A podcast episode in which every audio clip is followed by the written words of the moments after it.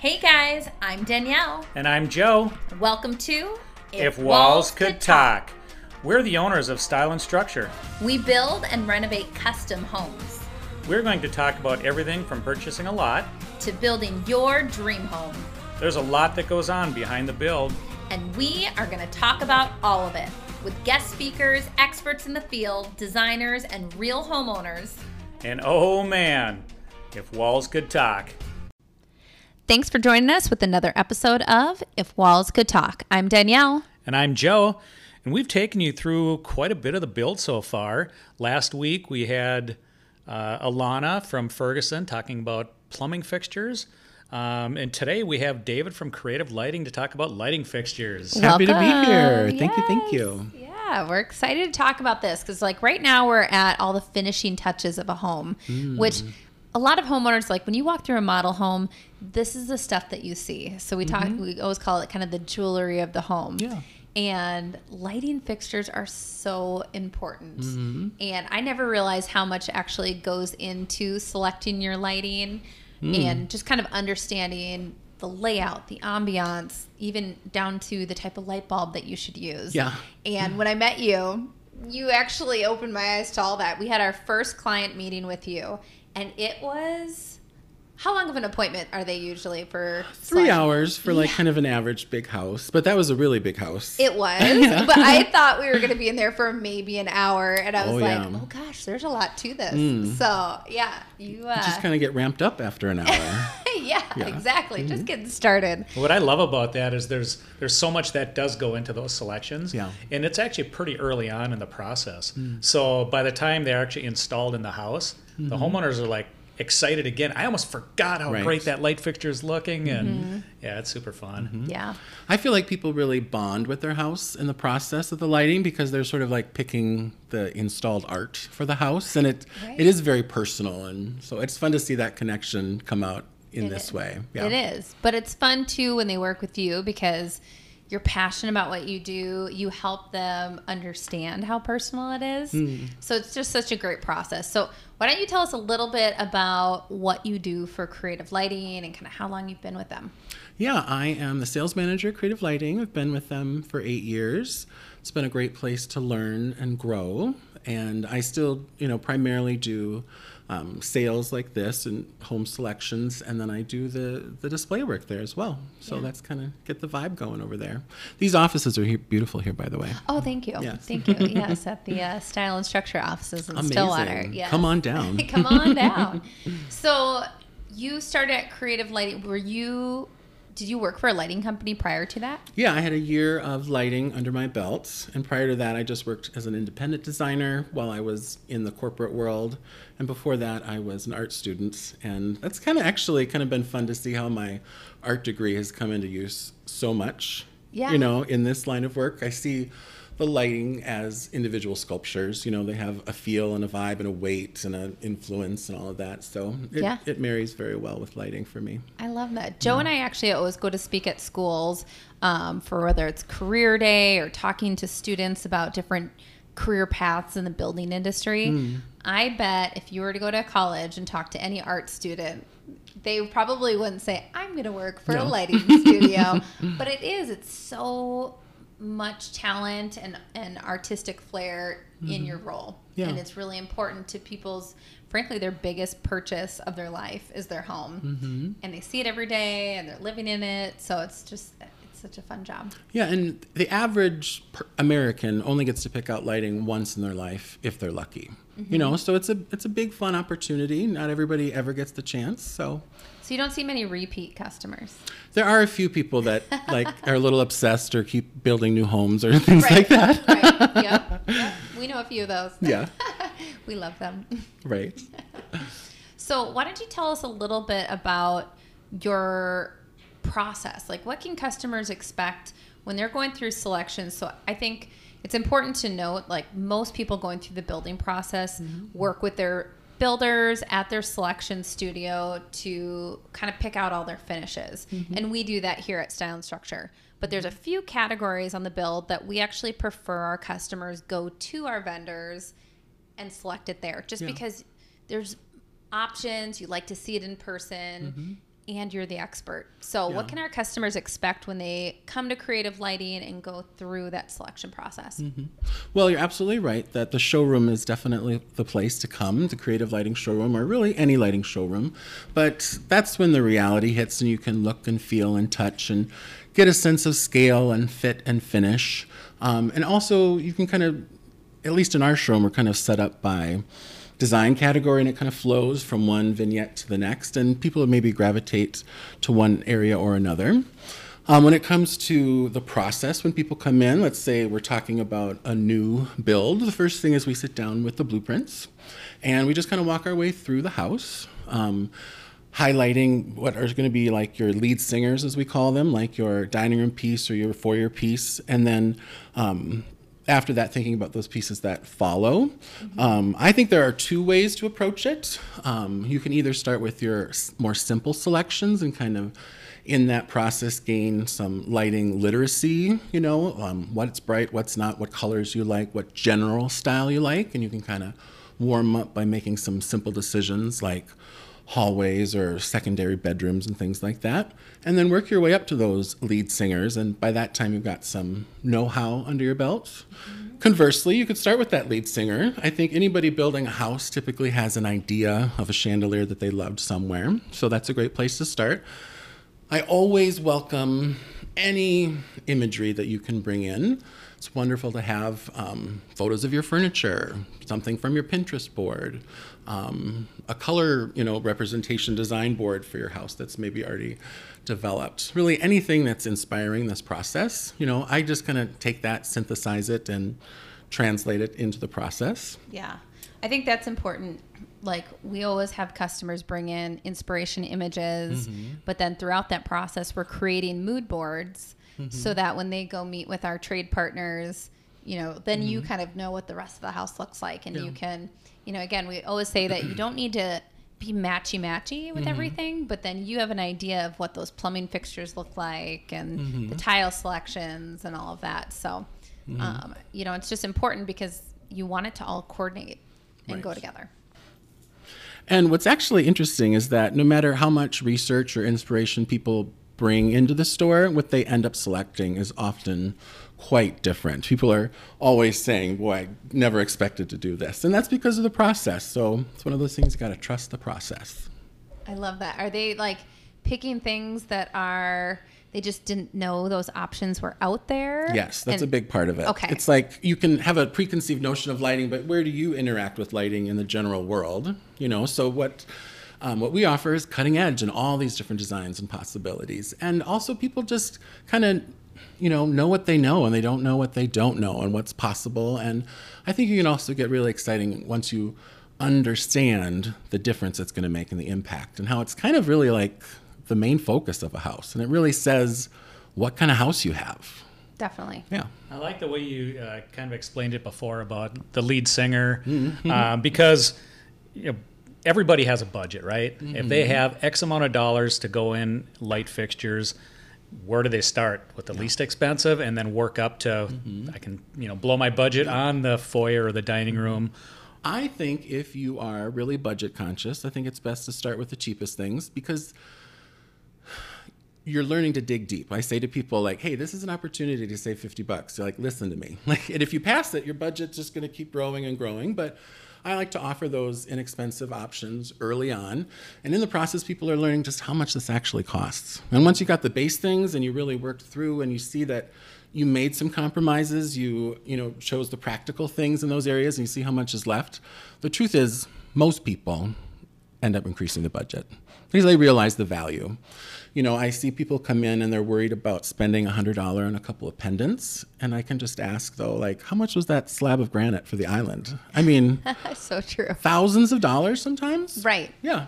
So why finish it off with something less than amazing? And I think just the explanation on, you know, what makes a good light fixture is so important mm-hmm. because we get people all the time saying, well, I could go down to the box store and I could get something that looks almost just like this for half the price. Mm-hmm.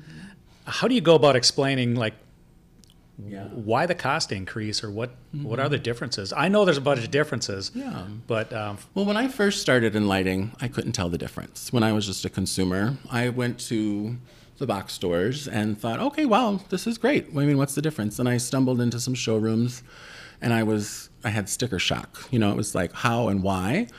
But when you're building a house, you're learning about the quality of your materials and how long they're going to last and how long they're going to be relevant. But yeah, let's get into it. Like, what's the difference between a big box store?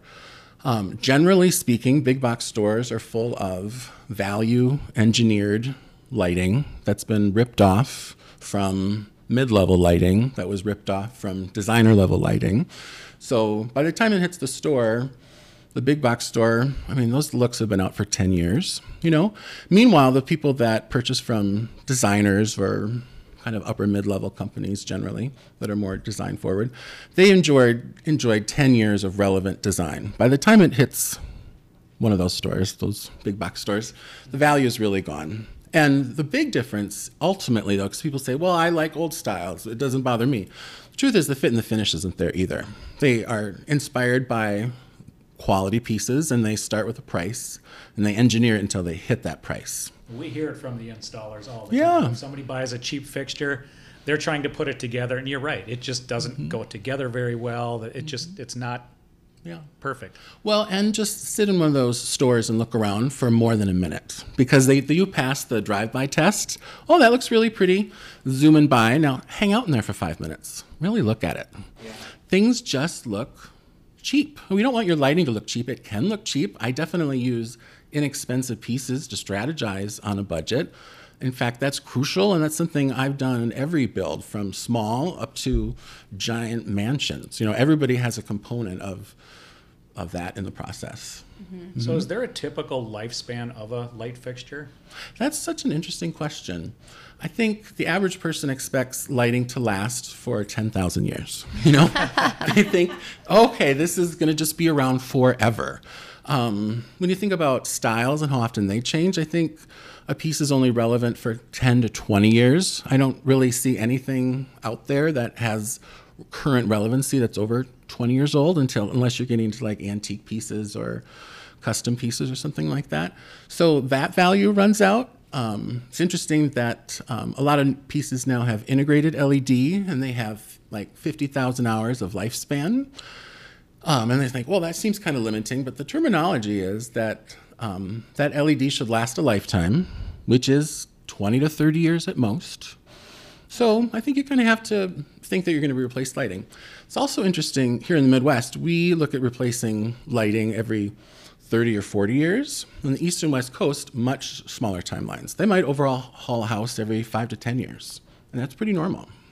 Well, and I think for us, you know, we do new construction builds, but we also do remodels, and trying to keep within budget on spaces. Some people just, maybe they're doing a whole new kitchen, but in other rooms, they just want a quick refresh in a bedroom. So a little bit of paint, new carpet, and a lighting fixture can really change that space. And people don't think about it, because it's just, you know, once you're moved in, you're like, just not even thinking about their light fixture or even the thought of switching it out. But I just remodeled my daughter's bedroom. And we switched out everything, you know, is furniture, just a little new paint, some curtains, but the lighting fixture made the biggest difference. It felt like a whole new room. She's obsessed with it. So I think that's something people need to consider and just get excited. Get excited about your house again, like switch it up, update it, make it your style. So there's a lot of good stuff out there. Once lighting feels tired, it just feels tired. It brings the whole room down. And something fresh can lift it up. And you're right, it doesn't have to be expensive or fancy. Well, also, I think one thing I really learned from you is light bulbs. I did not understand just how many options there were out there, and what you have to do kind of per room, you know, how much sunlight do you get in that room, and what are you using that space for? So tell us a little bit about that process and what you go through with customers when you're talking through light bulbs. Yeah, well, my philosophy has developed over time, so maybe I have some updates since we last went over light bulbs. But it all comes back to personal preference. I mean, you can know all of this stuff, and I can have some suggestions. But it's kind of funny. People want to come in and be told what's the correct solution for color, temperature, and brightness. They want to be correct, but truly everybody is different, and this is an opportunity to customize your home. Some people like a daylight light bulb. I can't imagine having 4,000 or 5,000 kelvins, which is like fluorescent hospital level, but that's all some people want. On the other end, some people want maybe 1,800K, which is pretty amber. For reference, a incandescent light bulb that we're all used to was 2,700 kelvins. So that's kind of a standard to jump off from. That's kind of in the middle. That was the debate in our office. When we were doing our office build out, we had tried like every other, like every lumen out there, but 2,700 is where we landed. It was just, for me, it was like more pleasing to the eye. It still felt bright, where it's not like mood lighting. You know, we're working here. We want it to be kind of warm and bright. It was good for pictures, all of that. So, and I think that's kind of the best way to go for certainly at least accent lighting. You can't really go wrong with the 2,700K. I have learned, I used to think you can't really mix color temperatures in the same room, but I've learned that it can be nice to have recessed lighting at 3,000K to kind of give this crisp brightness to the space, and then warmer 27K in your lamps and maybe decorative hanging fixtures. People might be a little overwhelmed by this terminology on the Kelvin scale, but it's always going to be listed on any box, any light bulb that you buy. So for reference, just remember 2,700 Kelvin, and your next trip down the aisle at the light bulb store will be less confusing. Or you're like my husband, who changed out all of our light bulbs to Hue lights. Because he wanted to control it from his phone. And you have like 60,000 colors to choose from? Almost died. He can change colors. The way he showed me that he installed all this as I came home, our family's obsessed with the Broncos football team. And I came home, my whole house was blue and orange. I'm like, I'm going to kill you. I could see it from outside. All my neighbors could therefore see it outside. I'm like, I'm going to die. And now, as a joke, because he knows how much I hate it, he'll do every holiday. Like St. Patrick's Day, our house is green. I love it. Valentine's Day, red and pink. I'm like, I'm going to die. Just give me an old 2,700 Kelvin and please, I'll be happy. Come on, just take me back. Yeah, I never thought I'd say I'm traditional, but I guess I am to him. All this color-changing light bulb stuff has been interesting to see develop in the industry. I feel like it's still kind of a fringe thing for people who are a little bit more techie. But like you said, you can transform your whole house and put it on a theme with the push of a button. Yeah. So it can be pretty incredible. Well, we just saw these light bulbs that actually change with the sun. Yes. So those are kind of interesting, too, because they were talking about how, you know, if it's nighttime and the sun's setting, you know, your light bulb, you know, warmth is going to be different than midday. So I thought that was interesting. That's next level. Yeah. Yeah, it is definitely next level. But to that point, you know, humans are more comfortable in the evening with the warmer light. We're just like, you know, that's how we're made. We like to settle down, maybe a glass of red wine. It's great. Yeah, and once you know that, you know it. Yeah. You know, I just go to a lot of baseball games. So you wonder, it's the middle of a bright sunny day. Why do they have the lights on in the stadium, right? That's a good question. And they have perfect lighting in the stadium day or night. Wow. And it's amazing at, you know, 3:30 in the afternoon, bright and sunny, game's over. They turn the lights off. It changes everything. There's shadows in places that there weren't before. And yeah, it's really amazing. Yeah. Oh, that's interesting. I didn't know that. Yeah. So, you know, light bulbs have changed, but just general layouts have changed so much too. Back 30 years ago when I got into the industry, it was pretty much one light switch and one light per room. That's your standard, that's what you get. Maybe put a fan in the bedroom or At what point during the build do you like to get involved and really start this whole lighting layout?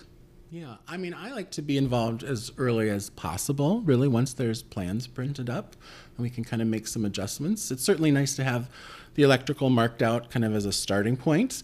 But you're right, like in the past, maybe you just put a ceiling fan in a bedroom. Well, now like the preference would be to put in a ceiling fan without a light because it's a little more attractive, and then add recessed lights, and maybe you'd hang pendants over the end tables, and maybe you'd add reading lights above the headboard, and you know, so it just keeps kind of building. But that brings me to like one of the most important things about lighting, which is layers. There's no one light fixture that's going to make a room or space feel incredible. Like, it'll add to it, sure. But lighting gets really good when you add layers and layers. What does that mean? It means recess. It means decorative hanging things. It means lamps. It means indirect LED lighting. It means lighting on shelves. As many layers and points of light that you can add, the better. It means your lead singer needs backup singers. Oh, good reference. I totally agree. It's like when I walk into a room and you have sconces on the wall, you also have the recessed lighting that's dimmable, because I often think that recessed lighting's a little too intense for a home, and a chandelier. Mm-hmm. But again, when you're with a client and you're planning all this out, I think a lot of times they think, gosh, that's too much. I don't need that. All I'm sitting in a room, all I turn on is my lamp. Yeah. Like, why do I need this much? So that's, again, I think another reason to go to your showroom, because you guys are able to play around with all those lighting settings and just really see a lot of options and help customers really understand that. And I'll bring out, again, the point that we can work with any budget. I mean, I'm not afraid of a budget at all. I mean, you give it to me and we'll see what we can do, and we'll look at it realistically, and we might be able to land there. Might not be everything you want it to be, but we can get there. Yeah. I think that's important too, because I think people should focus on some exciting pieces in areas that they're going to use more often. So I think a lot of times we'll see, you know, the dining room, the great room, maybe the pendant lights over the island, maybe focusing more on the master bedroom and bathroom. But then, you know, not that they have to be kind of an afterthought. They still can be cute, but maybe not spending so much money on like the kids' bedrooms or the laundry room, things like that. Well, that brings up kind of a thought that I have in general, and it develops when you make all these selections, you line them all up, and you look at this, basically this design board. You think about how it works as a unit, and some of these smaller, insignificant pieces can gain significance when they're part of the whole, and they kind of make everything flow together. There can be value added by doing it that way. Yeah. So do you ever feel, when you get these plans from builders, do you ever feel like if there's an electrical layout that the builders included enough? Oh, enough electrical, or enough budget, or? Just budget, or maybe if they already have the lighting layout, like per room, do you always, is it often that you look at that and feel like, okay, we're gonna be adding to this? Yeah, I mean, I always see places to add, you know. I do think in general builders start with pretty much the minimum, you know, and the minimum just isn't quite enough, really, not to feel great about your lighting. Right. But it's a great place to start, and again, if you need to stay there, we'll just strategize those pieces. Right. So do you have a rule of thumb of like, whether it's the size of house or, you know, percentage of their total of kind of what a builder should be accounting for a lighting budget? About 0.5% should treat you pretty well. If you want to kind of really prioritize your lighting, maybe closer to 1%. I don't see a lot of people spending more than 1%. So I feel like you can be pretty well decked out for in that range. Okay. But no, every builder, literally every single one, does not give enough allowance to create the lighting that the house deserves. So it is just a minimum. Yeah, I feel like we have bumped up our appliance, plumbing, and lighting allowance every year.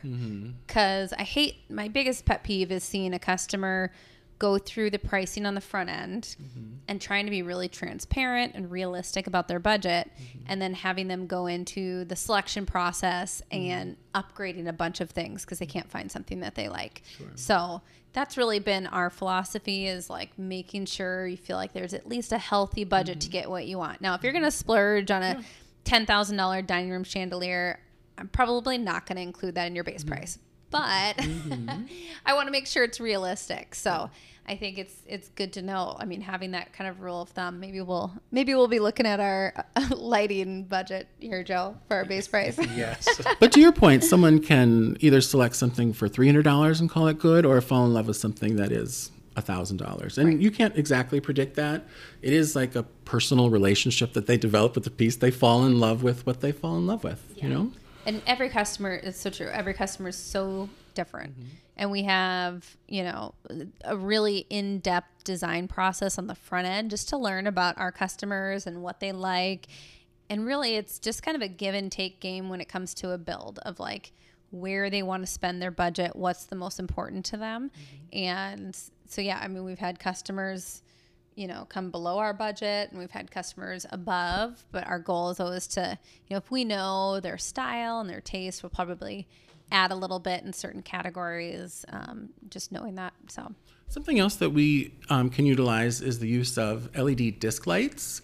They've kind of a new invention of the last 10 years. And what I'm talking about is a little light fixture that basically looks like a recessed light on your ceiling. Anybody walking into the room would say, oh, that's a recessed light, where in fact it's just a little pancake. The whole light is just about an inch thick.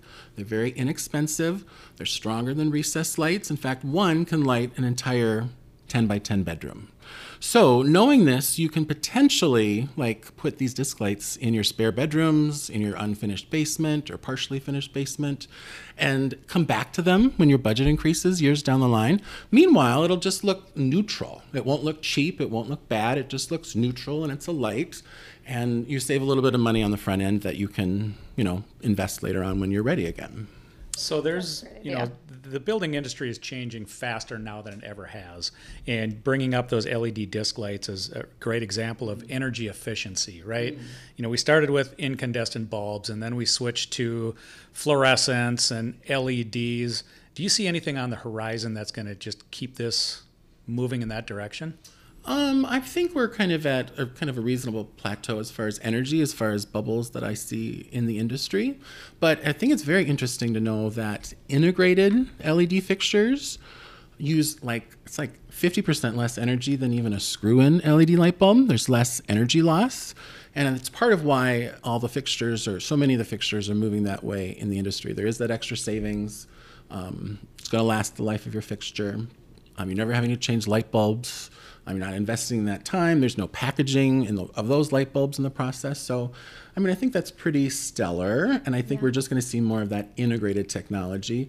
And it's going to be difficult for consumers to get used to, because they see it as an expiration on those fixtures, an expiration date. But that's just kind of the world we're living in. And so many cool pieces have that technology. And so many cool pieces are possible because of that technology. These integrated diodes can be lined up anywhere in any size to create really spectacular designs that weren't possible 10 years ago. It's so nice, though, 'cause like my house has the can lights, and we have, I forget the ceiling height in our great room. It's about 13 feet or so.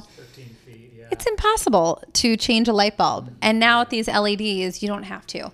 And then people do get concerned. Yeah. Oh, well, it only lasts 30 years. And it's like, when the light burns out, the fixture shot. Yeah. You're like, well, how long are you, one, actually in your home? And if you are there 30 years, typically there's going to be new technology updates and just kind of refresh the look. And to your point, it's not that expensive of a fix. So. Major savings. Yeah. So are you seeing any fun trends right now going on in the lighting industry? Lots. To jump back to light bulbs for a moment, we're seeing this new technology called warm dim or comfort dim. And what that does, it starts at a higher color temperature, maybe 3,200 kelvins, a really crisp white. And as you dim it, it does what incandescent light bulbs always did. They get a little warmer. So they end up being about 1,800 or 2,000 kelvins, really warm and cozy. So that can be something that really bridges the gap between someone wanting that crisp light when they want it and a cozy light when they want to enjoy that. So I'm loving that. Instead of this or that typical dim, which is like just less light, it's changing the temperature. Yeah, like a 3,000 Kelvin that we've all been talking about, that crisp white. When you dim it down to nothing, it feels just kind of dingy. It's not actually super pleasant. So this new warm dim technology, which is in light bulbs and now in recessed products as well, really creates a more natural feel. Okay. Yeah. I love that. So that's one big trend. And we touched on just the trend that's growing as far as new designs possible. In my opinion, we're just in this giant bubble called transitional right now. Who knows kind of when this giant bubble that kind of sucks in almost everything is going to burst. I think it's going to be a long time. I think we're kind of in an era where people get to do what they want. Yeah. And most everything has multiple references, so it's not such a hard in and hard out. People ask about gold and brass finishes. They get a little afraid of them because they think, oh, well, that'll go out of style right away. I don't think they're going to go out of style again for decades, personally. Neither. They were kind of got banished because of what happened to them in the 90s, all that polished brass. And it was on your knobs, and it was on your ceiling fan, it was on your faucet, it was everywhere. We got sick of it. It's everywhere, yeah. But now it's back. Historically, in the world's history, it's the most popular finish that ever was, most desired. So it's back in so many forms now. Yeah, I always say that about trends, because people are really scared to jump on a trend that's going to go away. And usually what we say to our homeowners is, one, if it's an older trend that has come back, it means, you know, it was a great timeless trend and most likely has come back in a better way. I mean, you see that with tile, with paint colors, with cabinets. I mean, every category has had trends or inspiration from previous eras, and now I feel like done so much better. But my favorite thing is mixing and matching, because before, you know, there was certainly eras where everything had to match, like you mentioned. That was the look. It was the look. And now I still love when everything flows nicely together, but you can do what you want. And if you want to switch it up in a room, or you want to have that gold and black somewhere, you can do that. Yeah. And I love that. That's how basically I answer when people ask me, like, what's the hottest trend? And it is just that. It's what you like. The trend is personalizing your space. It's not about mimicking something else exactly. It's about how you have created a unique personal space that feels personal, that feels alive. It's because when people are excited about something, you almost get sold on their excitement. And when it's personal to them, when it's something that they love, you know, I remember when my parents were doing a remodel in their home, and they did, you know, a kitchen, and next door in their dining room, they did a wet bar. And people would come in and always say, why'd you put two sinks so close to each other? And like, I mean, it actually frustrated people to see that. And it was, but my mom used it all the time. That was her drink bar. She only washed wine glasses over there. She loved it and used it. And then kitchen was for everything else. And I'm like, why does it matter? You know, if it's your home, how you use it makes it feel like home. It makes you feel comfortable. And that's what we are always trying to push with people. It's like, don't try to copy this model home that you've gone through. That should be strictly inspiration. But trying to learn about these homeowners and make their home as unique as they are is the fun part of our job. Yeah, I like to create what I call is a safe space. At the showroom. Yes. You know, where we've got a group of selections and possibilities that we've worked on together. I like to tell people there's no trick questions here. They're all good. This is a safe space. So all the projects you've ever done, what's been your favorite? There have been so many fun ones. Let's see, let's think. Okay. Yeah, there's this one that I did a little while ago. It's won a few awards overall for like the builder and everything. The lighting is part of that. It was one of the biggest projects I had ever done. Certainly challenging when they're such large scale, how to land in the right place. I was just thinking about it the other day. It's like, how do you know it's going to be right? I mean, this thing is just being designed from the ground up. And that's really where you have to rely on the process, you know. I don't know the end result at the beginning. We have to go through the process. And that's when a good lighting designer is really important. You know, if you're not clicking with someone, go to somebody else, click with them. Also, jumping back for a moment to trends, people are like, I don't want to be on this trend or that trend, but I think everything's a trend. Like everything ever that ever was a trend. It's just the question for me is, do you want to do a 1990 trend? Do you want to do a 2010 trend? Or do you want to do like a trend that's kind of up and coming, so it has some legs on it and can really get some value out of the freshness of that up front? For sure. Yeah, I think for us, some of our favorite projects have been customers that have a direction. We love when customers really understand what they want and can help us guide them through. Because you get the customers who are like, well, whatever you think. And you're like, okay, I'm designing this, and I don't know if you like it. If you don't, you're just kind of saying yes to everything. And then on the flip side, you have people who know what they want, and you're really an order taker. So I love the in-between. I love a customer who has an idea what they want, but they're really open to suggestions. And it's a collaboration as you go through that design experience. Yes, collaboration is what makes this really fun. I feel like I know the people at the end of the process. Yes, I know. Once the process is done, you're like, are we friends anymore? Yeah, I'm like, we've hung out so much. And I think that is by far my favorite part, is just seeing people's reaction at the end, the pride, they went through the process. This is their dream, right? Yeah. And even if it's something I don't particularly care for, seeing them so happy is just, it's just amazing. Mm-hmm. It's fun to see them become experts too. You know, and when you begin a process like this, you don't know. How could you know? But by the end, you could teach somebody else. Yeah. Mm-hmm. And I think that's really important to us as a builders is, that's why we do this podcast, and we're coming out with a book to help people go through the build process. We want these homeowners to feel like experts, because to me, the worst thing is having surprises as you go along the process. You want to know what you're getting into. You want to feel excited. What can seem like an overwhelming, stressful process. And it is. It is, but if you feel equipped and knowledgeable, it makes it so much more fun. So take it step by step. Take it step by step. Yeah. So, well, I think our customers have just a blast with you. They learn so much about the importance of lighting, the quality, and we really appreciate you as a trade partner. So well, I thank you. Yeah. Appreciate you coming in. Thank you so much. Great. Yes. And I really hope for those who are listening in that you've learned a little bit more about lighting. Again, on our website, we have a lot of examples of our model homes that have some beautiful lighting fixtures from Creative Lighting. They also have a show floor, so you can go see David at the show floor and pick out a light, even if you're doing a remodel or a build. It's a fabulous experience. So thank you so much. Thanks for the opportunity. Yes. And thank you everyone for tuning in. I'm Danielle. And I'm Joe. And that's another episode of If Walls Could Talk.